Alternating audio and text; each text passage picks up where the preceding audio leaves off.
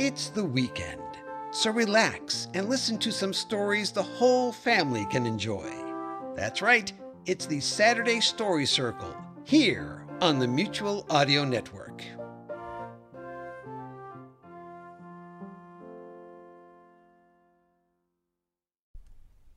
The following audio drama is rated G for general audience. Chapter 36 The wheels of the wingless autogyro had no sooner set down upon the roof of the Westing mansion than the flying squirrel had leapt from her seat in the rear of the craft and landed in a crouch with a silent grace that would have left any unfortunate sentry breathless for the few seconds they still stood. She strode across the open space with three soft, long leaps, turning with each moment to take in every blind spot created by the bricks and mortar of the old building. It took her only the few moments that the red panda spent securing the vehicle to establish that the roof was otherwise unoccupied. She pulled her flight goggles to the top of her cowl and turned back to face him, her athletic form still a picture of readiness. Quiet, ain't it? she said, the bob of red hair that hung behind her waving slightly in the wind of the slowing rotor blades. The red panda looked at her as he approached.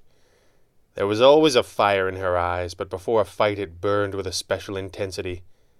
He was nearly a foot taller and seventy pounds heavier than her, and there was no mistaking just who was the master hypnotist with the spooky blank eyes in his mask. Still, he never wondered why many of the foes they faced seemed even more afraid of her. It did not occur to him until it was too late that he had been looking her in the eyes a little too long to pretend it hadn't happened. She drew herself to her full height as he approached, almost as if he had challenged her somehow.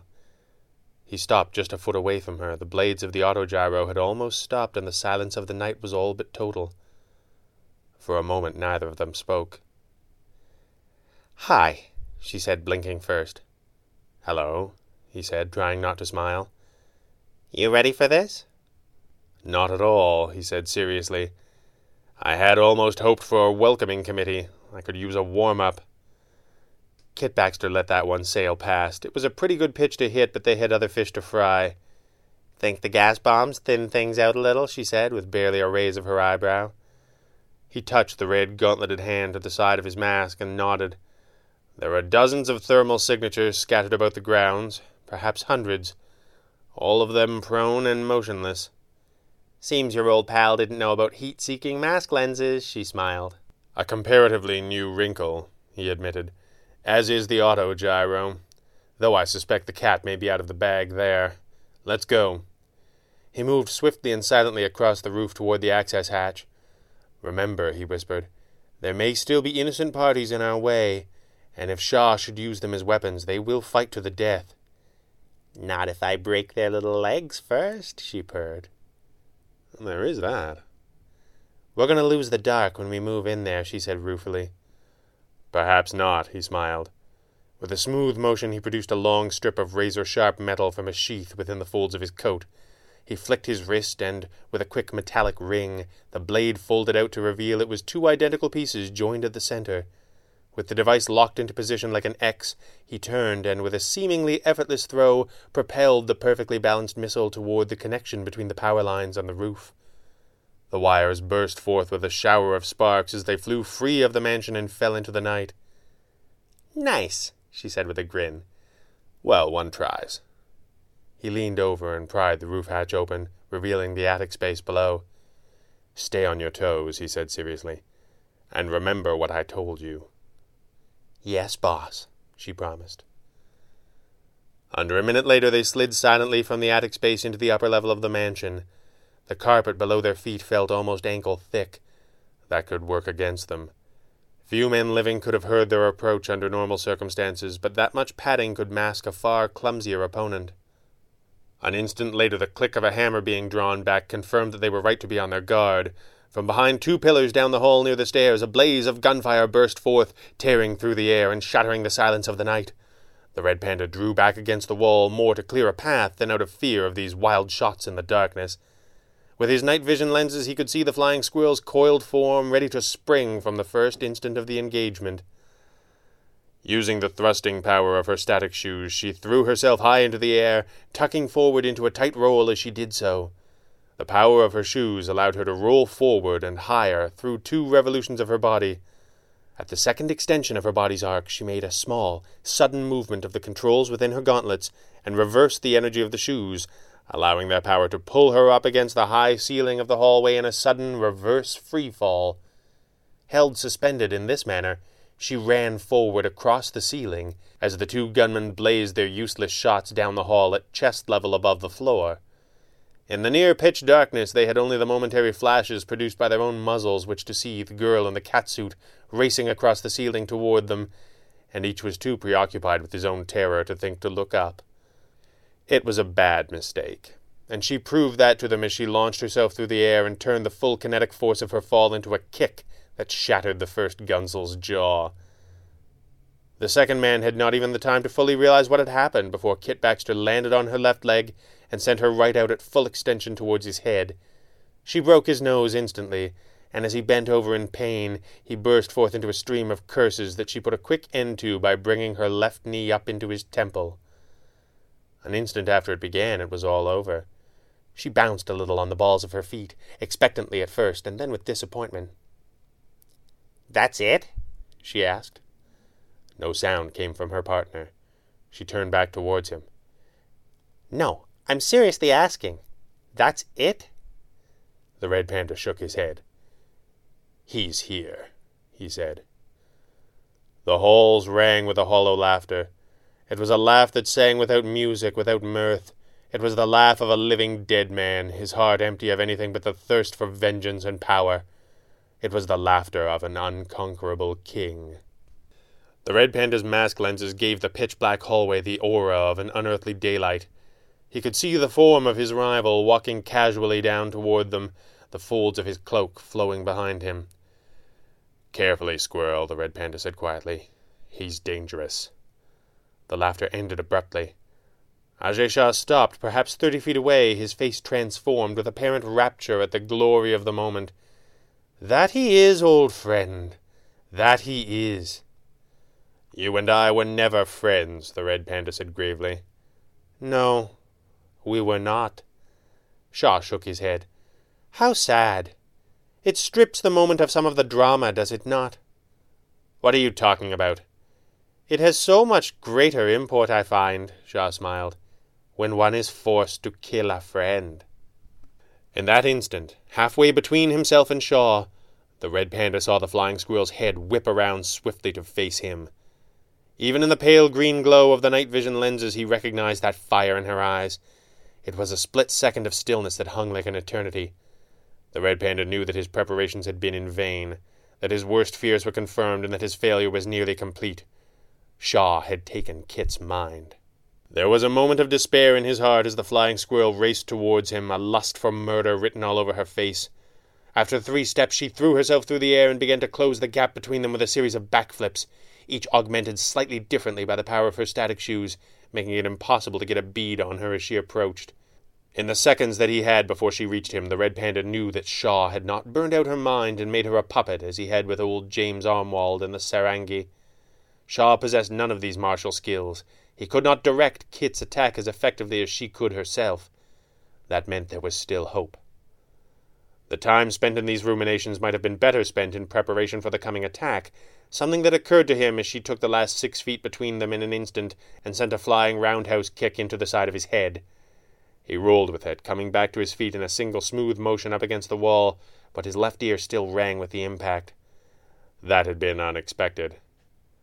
The squirrel threw two punches in rapid succession, each shattering the wallboards on either side of his head as he feigned and dodged. He swept her feet out from beneath her and ran hard in the other direction. August Fenwick had been a guest in this home many times and knew the lay of the land.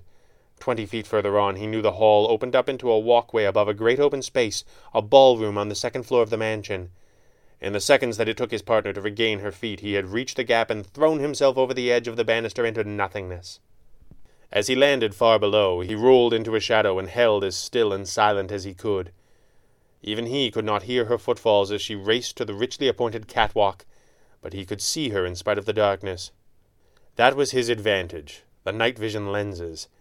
Kit did not like using hers, and if Shah was limiting his influence in order to allow her to press the fight, she would have a difficult time following him. If he could just double back and take Shah out of the picture quickly while he was distracted. He saw a momentary dull flash from high above and knew that it was too late. The flying squirrel had activated the night vision device in her goggles. He heard the retractable gliding membranes in her costume unfurl and knew that she had seen him. He rolled quickly to find his feet, to get some footing. An instant later she crashed into him full force. It was a brutal and clumsy attack, as likely to injure herself as him, but it was effective. They both staggered under the impact. August Fenwick knew that Shah would use Kit as a weapon, with no thought for her safety or survival. He knew that she would never rest, would never yield, and he knew just exactly what Shah expected him to do. The squirrel directed a kick to his right side, which he blocked with his left forearm. She followed that with two swift cross punches towards his face, which he slapped aside with long practiced grace. He stepped to the side to avoid the front kick to the stomach that he knew was next. In that instant his heart sang. Her attacks were hard and brutal, but they followed one of the many traditional sparring forms which they practiced constantly. She was unable to resist Ajay Shah's mind, compelling her to attack, and the rage and hate in her expression said she could not even escape the true mastery of Shah's mind. He had made her want to kill him, want it more than anything else. But somewhere, buried deep within, his partner was still fighting, telegraphing her next attack by following a pattern they had practiced a thousand times. The red panda continued to parry and dodge the blows for a few more precious seconds. He could use his knowledge of her attacks to exploit a weakness, to take her out of the fight, but any hit he scored against her would only reinforce Shah's hold on her with anger and adrenaline.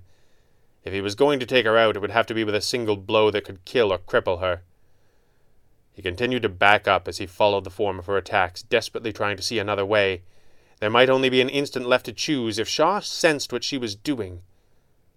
The punch to the right knee that he was expecting was suddenly replaced by a high front kick that caught him in the chin and sent him staggering backward. He landed hard, pushed himself up with his hands. Too late. He held himself, frozen, as she closed the distance between them slowly, then more slowly. She stood over him, her hands clenched in hard fists, her whole body quaking with rage. The red panda knew he could never do what needed to be done, but that if he didn't, she would kill him and Shah would triumph. More to the point, Shah would never leave Kit in peace. He would kill her, or make her his slave, as he would enslave and terrorize so many once he had destroyed the one man who might have stopped him. The moon appeared from behind the deep cloud cover, and a tiny amount of soft pale light streamed in through the high windows of the ballroom. The red panda saw his partner hesitate. What could Shah be waiting for? Or was it something more? Was Kit Baxter still fighting? There was no way for the red panda to know in that moment. Kit Baxter's mind held on with a savage fury to a single image, a single point of stillness that as she stood above him, crouched in apparent murderous intent, every ounce of strength left to her was focused on the image of the unseen eyes that lay behind his mask.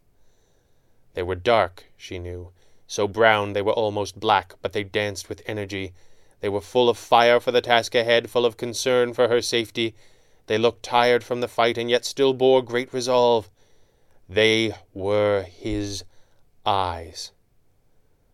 Her fists opened as if pried by invisible hands. The red panda held still, did nothing that might break the power of her concentration. With a swift and sudden motion, she pulled the gauntlet from her right hand and threw it to the floor with savage ferocity. His brows knit. What could this? The thought was forced from his mind as she threw herself upon him, her bare right hand reaching for his face as if to claw his eyes out.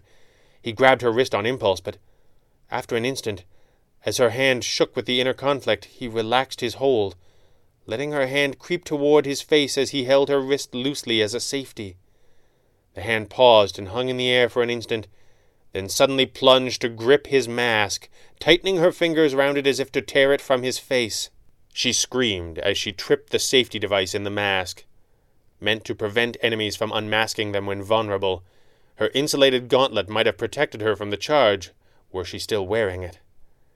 Electricity coursed through her body, and she continued to scream in pain. From somewhere far down the empty halls of the Westing mansion, the Red Panda could hear another voice screaming in equal torment that of Ajay Shah. An instant later, her body went limp, draped across him. He rolled her to the right and lowered her gently to the ground. He checked her pulse quickly and found it strong. He pulled the goggles from her face and looked at her in a moment of quiet amazement. The shock was high in voltage, but low in amps. She would recover quickly. In that instant she stirred, just slightly.